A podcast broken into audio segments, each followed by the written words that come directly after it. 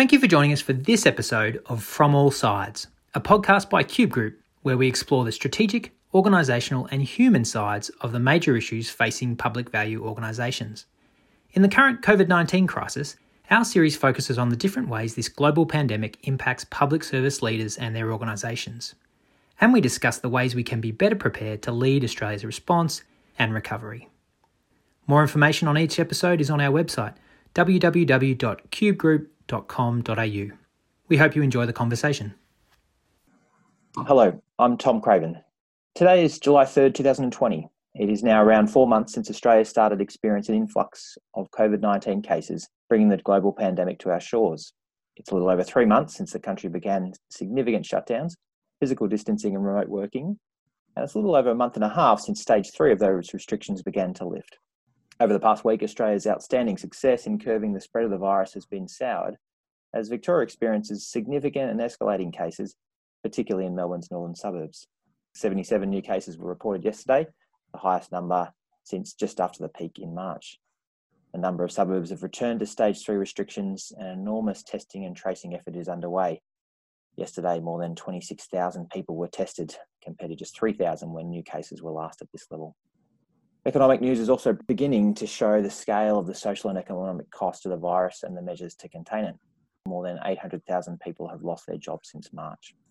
Australia's public purpose sectors recognise the enormous task before them. They face a multiple of waves of challenge and disruption, beginning with responding to the ongoing threat of the virus and maintaining services while under physical distancing restrictions, managing an enormous backlog as activities that had to be scaled down or delayed recommence, addressing rising complexity and complications of issues in the community, and reducing and addressing the fallout of the social and economic damage the pandemic has caused. Today we have with us Stuart Moseley, CEO of the Victorian Planning Authority. For those of you who don't know, the VPA is Victoria's urban growth planner, working with local governments and communities to plan for sustainable and livable places and bringing land to market to unlock Victoria's future urban growth. Stuart, thanks for being part of this conversation. Thanks for the opportunity, Tom. Looking forward to it. Well, to start, can I ask where you're speaking to us from this afternoon? What, what is Stuart Moseley's remote working setup and, and how have you found it? Of course, I'm speaking to you from uh, Melbourne, the, the capital of Victoria, as we're now being known. And, and I heard a quite amusing uh, joke this morning, which is, you know, why is Australia a bit like the Spice Girls' second album? The answer is everyone's trying really hard, but Victoria's letting the side down. Um, Fantastic. So, and within Melbourne, I'm, I'm talking from my upstairs, what was formerly the spare room, which my wife and I now share as our working from home headquarters. So we sort of oscillate between the upstairs room and the kitchen. And for me, I guess I've always struck work, part of striking work life balance for me has been putting boundaries around work so that I can protect downtime at home. So I've found it quite challenging as those two merge. As my wife said, we, we had to go away last weekend just to get out of the office. My way of coping with that is I deliberately haven't set up a working from home. I haven't brought my chair home, haven't brought my monitors home. I work as light as possible, and at the end of the day, I shut the laptop and do my very best not to open it again until the next working day. I wonder how often prior to the crisis would you work from home? Is this a, something you'd do from time to time, or is it an entirely brand new experience? Since I moved back into the public sector, I haven't done it much at all. When I was in consulting, I used to do it semi regularly. It's, it's quite good if you want to just free yourself from distractions and bang out a piece of work. Not so good if you're a leader of people and you get energy from those interactions and it's part of your leadership style to have those spontaneous, unstructured interactions. So for me personally, I'll be glad when I can get back to the workplace. But for my staff, we've got about 110 staff, and going into you know, pre-COVID, there was about 20% of those who, who worked from home sometime each week, which is not a huge number really. Our most recent survey, the staff survey, indicates that now 92% of our staff want to be working from home at least some of the time, and typically it's two or three days a week. So I think we will see that's one of the positive legacies, I think, of COVID is it will normalise working from home. And I think it'll force all organisations to not not just say that it's something they support, but actually live it. Because I think historically, you know, our organisation, probably like many, has offered working from home by exception with approval, and so it's tended to be seen as something that is an exception. Whereas I think when we get back to accessing workplaces, it'll be seen as uh, the new normal. Now, um, like just about every organisation, you, you mentioned uh, beginning plenty of people working from home. The VPA has obviously been significantly constrained in what it can do to help as part of the restrictions to prevent the spread of COVID 19. Uh, what have those meant for the VPA? What mm. particularly what what activities have you had to do differently? What what ones have you had to suspend? And you know, yeah, what do the operations of the VPA look like uh, in a physically distant world? Yeah, so I guess we are fortunate in that our work lends itself to being done remotely. So, what we typically produce is a planning instrument, a structure plan, a planning scheme, an infrastructure charging plan. To prepare those, a lot of the work is back office work. It's desk work, it's research, it's analytics, it's preparing position papers, it's justifying policy responses. Interspersed with that are pieces of stakeholder facing work. So we do need to bring agency, you know, government and council stakeholders around the table to co-design stuff. We do need to engage affected communities and know what the affected publics think and want from the plans we're preparing. Those bits that aren't back office bits, we've had to think hard about and do differently. So, uh, and in some cases, we have had to pause.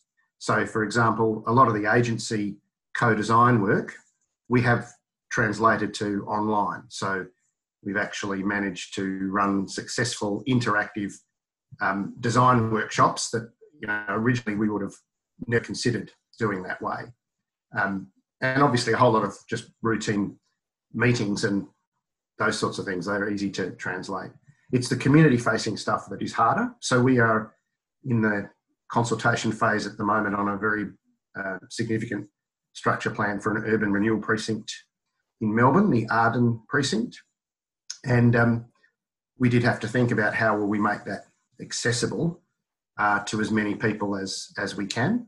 Um, but these days, more and more people are digitally literate. Not everyone, but you can uh, get a fair, people are articulate, are engaged, and in fact, for many of the younger generation, that's their preference. They want to be providing their input on handheld devices, and coming to a public meeting or a workshop is not something that fires them up at all so we've, we've had to look at how we do our work, not just ours, but how our stakeholders might have to make their decisions too. So there's a government panel that reviews rezonings in Victoria called Planning Panels Victoria. They've had to go entirely online, and to do that, they had to change the legislation. So their legislation didn't let them conduct hearings other than in person without the agreement of all parties. So they now have got that changed. So local governments in Victoria were required to meet in person. They could not, under their legislation, make decisions unless they met in person. And so the government had to change that legislation too. And that was important for us because we need councils to provide decisions at certain points about the work we do. So, to answer your question, some processes we control, we've re engineered. Some we don't entirely control, we've repositioned.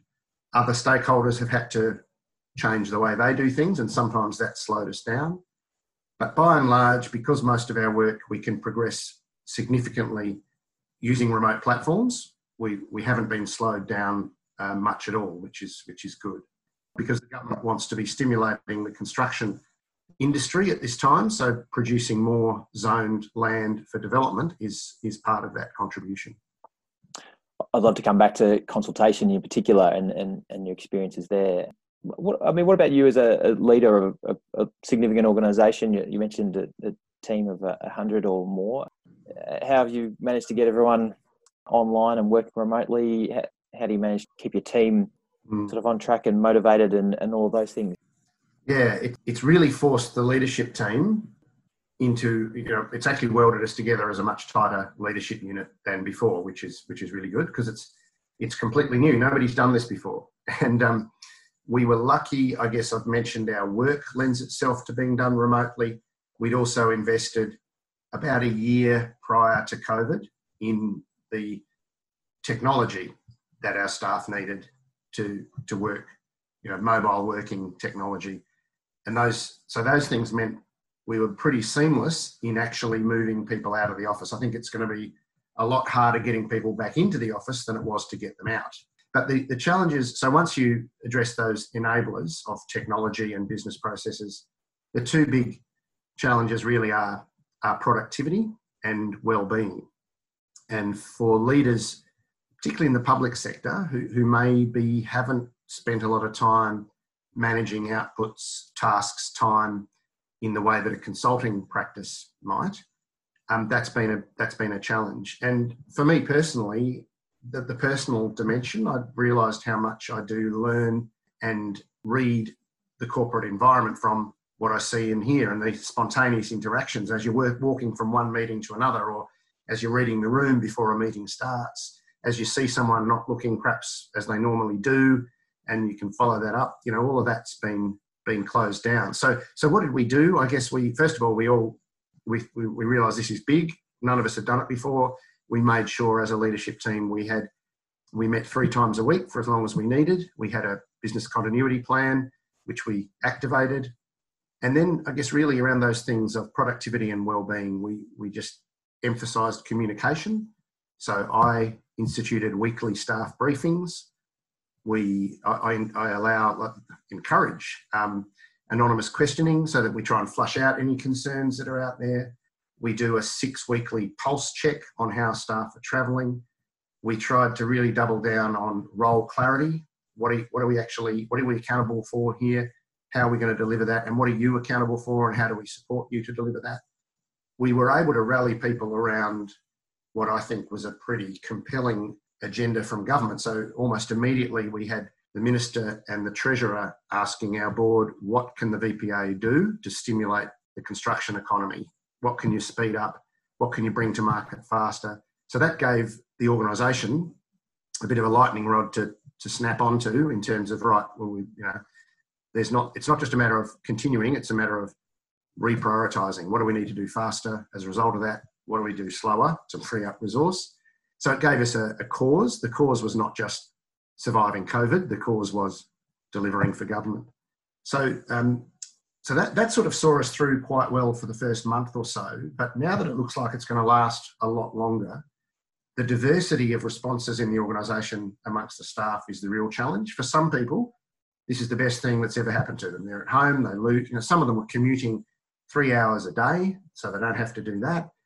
Some of them are quite happy if they never come back into the office. Some of them are very unhappy being at home. And for some of them, it's actually a, um, a well-being, you know, there are some people whose homes don't suit working. You know, they might have difficult caring relationships, they might have in a share house, they might so at the other end of the spectrum, there are people who are just completely over this and, and want it to end and are starting now to feel isolated, disconnected from their colleagues. So moving forward, I guess we really we really are thinking, well, how do you so much of culture is lived and observed on a day-to-day basis. If that's not happening, how do you substitute for that? Particularly for staff who might be coming on board. And I think we all know how important the first few weeks in an organisation are. It's how you form your impressions, you feel the energy, you feel the it's it's much harder to do that over a computer screen. So I hope I haven't ranged too wide there. I'm happy to drill down on any aspect, but you know, it, it, we're fortunate that um, the Pulse survey we've just done tells us that our staff are travelling on average well, but the average hides some people who are definitely struggling and some people who are thriving. So it's a mix. Yeah, and I, I suspect too the people who are struggling and the people who are thriving probably not a constant batch too. There's probably if they're anything like me, we're on a bit of a roller coaster, and you might you might be thriving one week and, and not the next. Uh, really interesting challenge, isn't it, to um to be in a world in which communication and presence, I suppose, from a, from a leader in particular, is so vital and important, and yet Zoom fatigue also being a real thing, and and, balancing you know communication with also the potential to feel like you're almost hounding people electronically for, for, for too much of it. Have you found anything, any particular tips or anything that you found about good ways to communicate with your staff that, yeah, kind of mitigate those two challenges, that, that balance? I guess some of it is corporate. So we agreed as a leadership team early on. So everyone would have the chance to see the CEO once a week. Everyone would have the chance to see their group head at least. We started it twice a week. I think that's gone back to one. And everybody would meet, have a one on one with their manager at least once a week. And that was the sort of the bedrock of corporate, group, and individual interactions. And I guess we, my aim was that people felt over communicated with. I actually was hoping people would say, we don't, and that started to come through a bit. We do, people are now saying, look, really, this is thank you very much, but a bit less. And that, so that's okay. Because to me, it, it is all about, you know, tell them what you're going to tell them, tell them, tell them what you've told them. Just keep sending the, the message about the, the organisation's trajectory. You know, we are going somewhere. Here's what we've achieved. Here's what we're doing next. Um, so that try and foster a sense really of understanding how individuals' work tasks still do fit in a bigger piece, even though you can't see it around you on a daily basis. I really enjoyed your point also too about just the importance of having a sense of um, sort of mission and yeah, of goals and, and strategy during this mm. time. I, I certainly mm. know many around the public service, particularly if you're a little bit out of the spotlight, you're not you're not the health front line. We're all pretty motivated to do something to help Victoria's response or recovery, and, and certain parts of the public sector can feel sort of out of the spotlight, and yet really wanting to, you know, really motivated by by adding value and, and helping Victoria. It sounds like the VPA has had from the beginning a, a sense of that, you know, that we, we have a role to play in this as well. Absolutely, and it's got a, a third horizon to it as well. So we, we sort of been thinking about three horizons. The immediate one of just getting out of the office and being productive. The second one of of doubling down on delivering the important things government wants, and that's going to take us the next year, really. But then beyond that, the third horizon, there is a lot of discussion in government, and you know this is the biggest economic crisis for a century. What do we? What does government need to do differently to manage and stimulate the economy as we come out of that? And planning, because it relates to property investment and housing choices and where and how people work, is it is really at the centre of a whole lot of discussions about can the planning system get better outcomes more efficiently, faster than it has. And so we're optimistic that out of those discussions, there'll be a, a third horizon role for the VPA in, um, you know, our, our point of difference is the, is the structure planning for growth in designated areas. Can we be a sharper tool in the government's toolkit to do more of that, to do it better, to do it faster, so that we can contribute to what's going to be a big economic rebuilding task? That's a great place to go next with our conversation. I think. Um, I think what you described as your second horizon is probably something similar to what we described as our, our second wave in, in, in our recent report. The idea of a built up uh, backlog of, of effort and demand that's really needed to be done quickly and efficiently to help Victoria get to t- help kickstart the recovery and particularly not to be any sort of sand in the wheels of the recovery. What is that sort of backlog or pressure of activity that coming on the VPA? What, is, what does that look like? What, mm. particularly in relation, obviously, to the economic recovery agenda. What what does that look like, and, and what are you guys doing to to manage that that big wave of demand coming on your organisation? Yeah, so because we're not a public facing transaction organisation, we don't have we don't have a front counter where people you know ask for something and we give them a decision. We're not we don't, for instance, approve planning permits. What our job is is to is to, to make sure there's a pipeline of zoned land that is coming into the marketplace in key locations so that the industry can build the communities that the future of Victoria needs. So our work, for instance, in Greenfields, Melbourne is, is the most prominent where we're the planning authority for the fast growing outer suburbs of Melbourne. And um, historically, those areas have coped with between a third and a half of Melbourne's net population growth annually. So that's a significant number of lots and houses. Now, we were just coming out of a, of a downturn when COVID hit. So, on the one hand, it's likely land consumption in the greenfields will, will slow significantly for the next two, three years, maybe four, but probably not much longer than that. So, whilst on the one hand, you might say, well, that means you can slow down a bit then. In fact, the government has asked the reverse for a couple of reasons. One is they want to send a strong message to the industry and to the community that Victoria is open for business this is still a place where you can make your future. Uh, housing affordability and choice is still important. The second one is we want a nice big stock of land for when we come out of the downturn. And the third one is, you know, ideal time when growth slows to try and get ahead of the, the growth curve. So I suppose that in terms of your model, it's not as if we have a whole lot of services that we're putting off and that will back up and overwhelm us. And I can well imagine in health, that must be a huge issue. So to clear the hospitals for elective surgery and then have to catch that up later, that that's a big deal. So so I guess what for, for us, it's more a matter of at any one point in time, we have over 100 projects going. Which of those do we want to accelerate? Which of them do we slow? And which of them do we pause?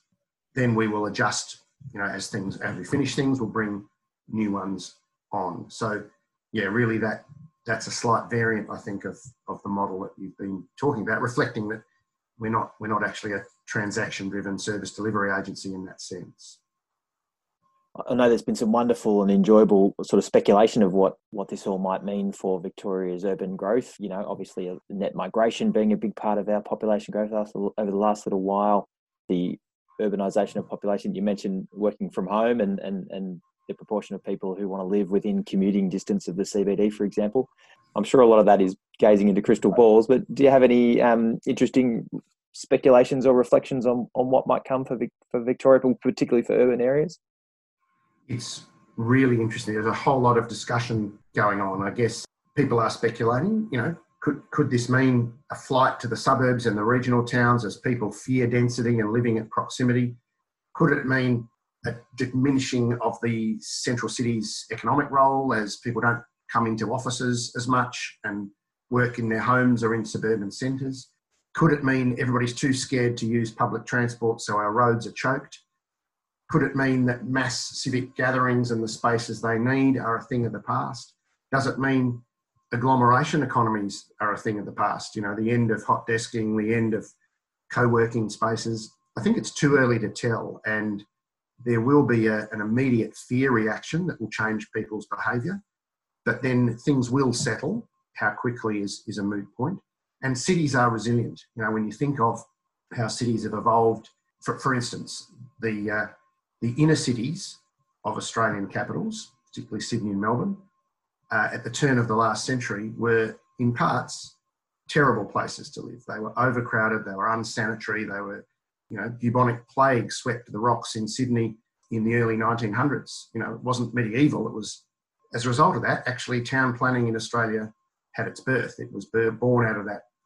How do we avoid those unsanitary living conditions?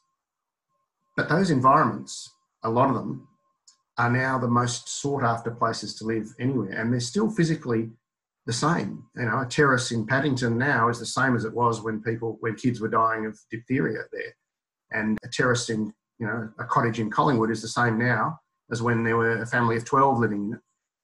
But they're very, very sought after because they're not. It's not so much the density as the crowding and what goes with it and they now offer amenity, accessibility, cultural diversity, access to employment and opportunities. So I guess that's sort of rambling about a bit, but I'm, I'm, an, I'm an urban optimist. I think cities are resilient. We will see a short term shift, but the challenge is getting the positive legacy. Like if we do have more people working from home or in suburban office hubs and less cramming onto trains to go into the city every morning and come out every, every night, that'd be a good thing. If we do have people valuing localism, you know, shopping locally, accessing opportunities locally, that'd be a good thing. But if we end up sprawling out into the countryside at low density in a car dependent urban areas, that'd be a bad thing. If we end up with nowhere to innovate, you know, in the creative sector, and that'd be a bad thing. If we don't get our arts and culture and tourism economies back, that'd be a bad thing. So time will tell. But I, I think history shows cities are resilient and things will come back in the end, people will still value quality of life, access to opportunities, uh, and a price they can afford. My other my other favourite speculation at the moment is is what um, how to not waste a good crisis, and particularly yes. you know what what opportunity we talked about remote working, of course, but. Um, from a from a planning policy perspective, is there are there elements of this crisis that give you opportunities to, to do good things in that way that you wouldn't normally have? What what what are the what are those positive legacies that you that you're chasing after at the moment?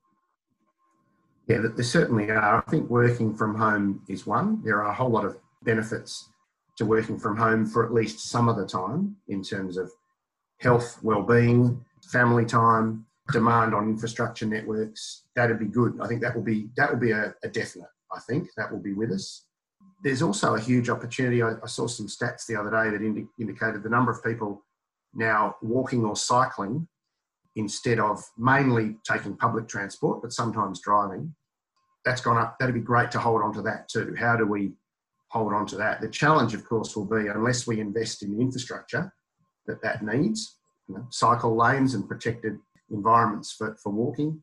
Unless we invest in that, then there's actually a risk because I think we can guarantee there'll be more people driving when we come back from this, which could actually squeeze those people, the cyclists and pedestrians, out. But there's an opportunity that is time limited that should be taken. So I think um, when I was in Sydney in the 90s, we worked on a metropolitan plan.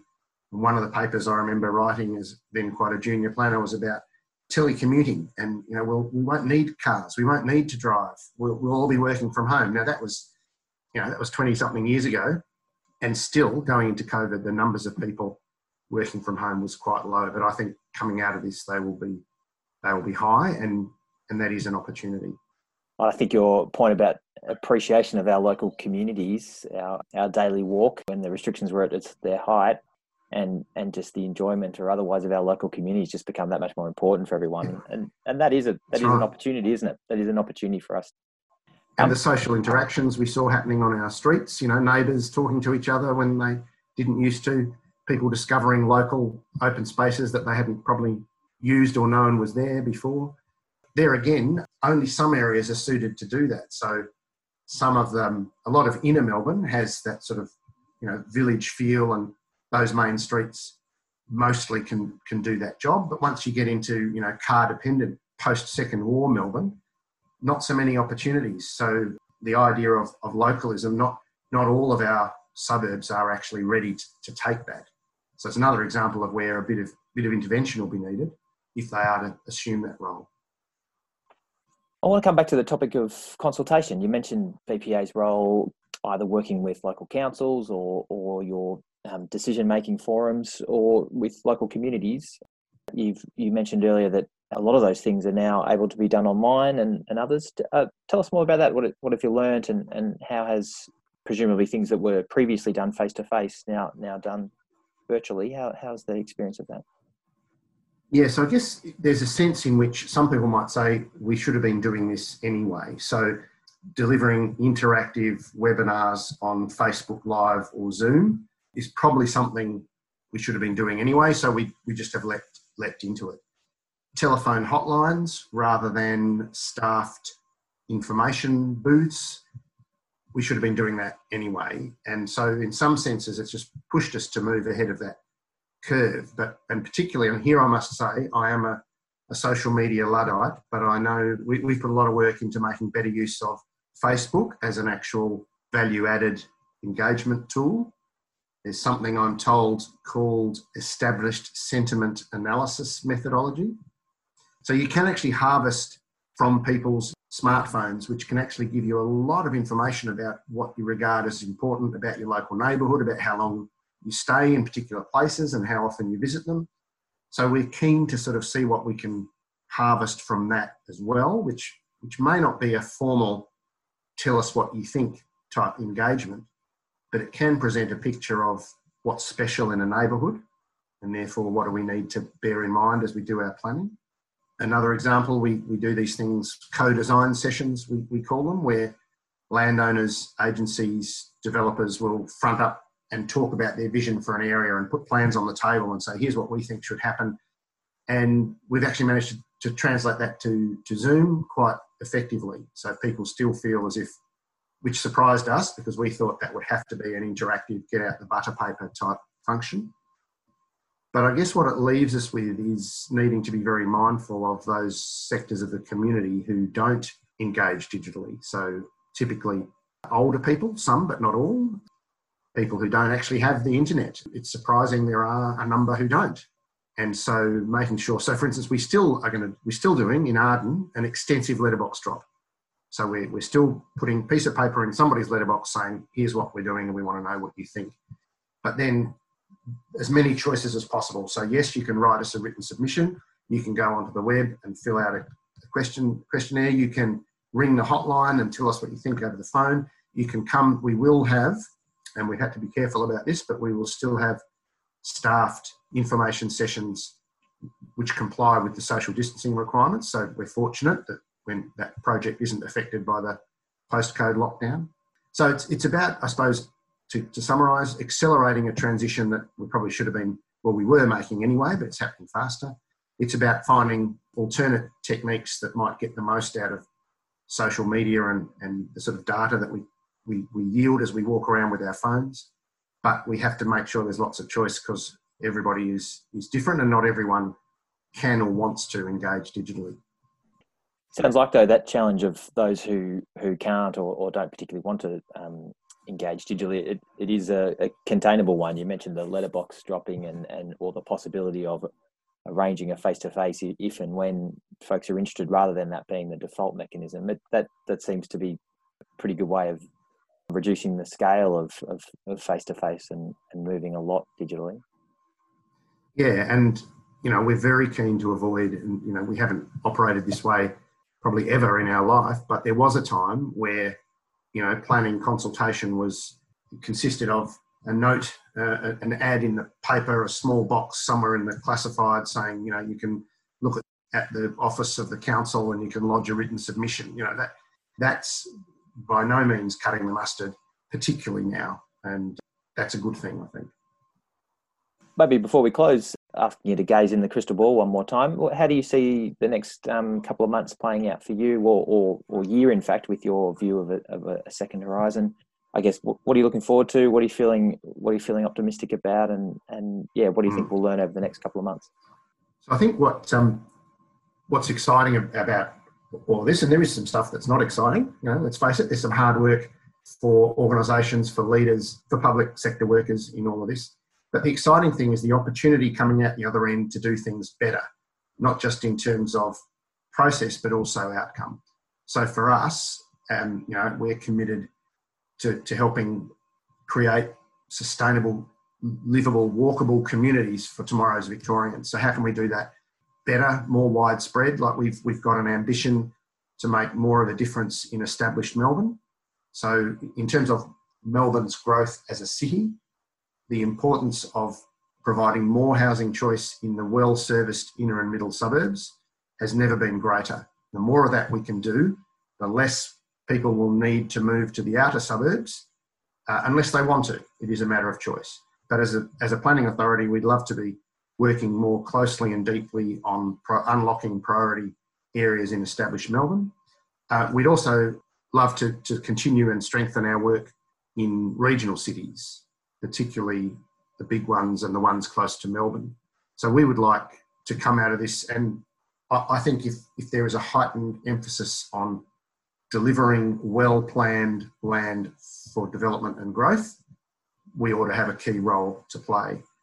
I think the other challenge we'd really like to see the spotlight on coming out of this is, is how government prioritises and invests in the infrastructure these communities our Arden project is a great example where it's got a metro station right underneath it. So it just makes eminent sense to have a mixed use, medium density community built on top of it. Where else can we do that? Suburban rail loop is going to be a great opportunity for government coming out of this to, to do that. So I suppose the opportunity to deliver more and better planned land to market is, is one we're really excited about. And in the meantime, we've got a very busy 12 months to speed up those priority projects so government can be pump priming the economy when it starts to come back. We've been speaking with Stuart Moseley from the Victorian Planning Authority. It was a great conversation. Thanks for being a part of this, Stuart.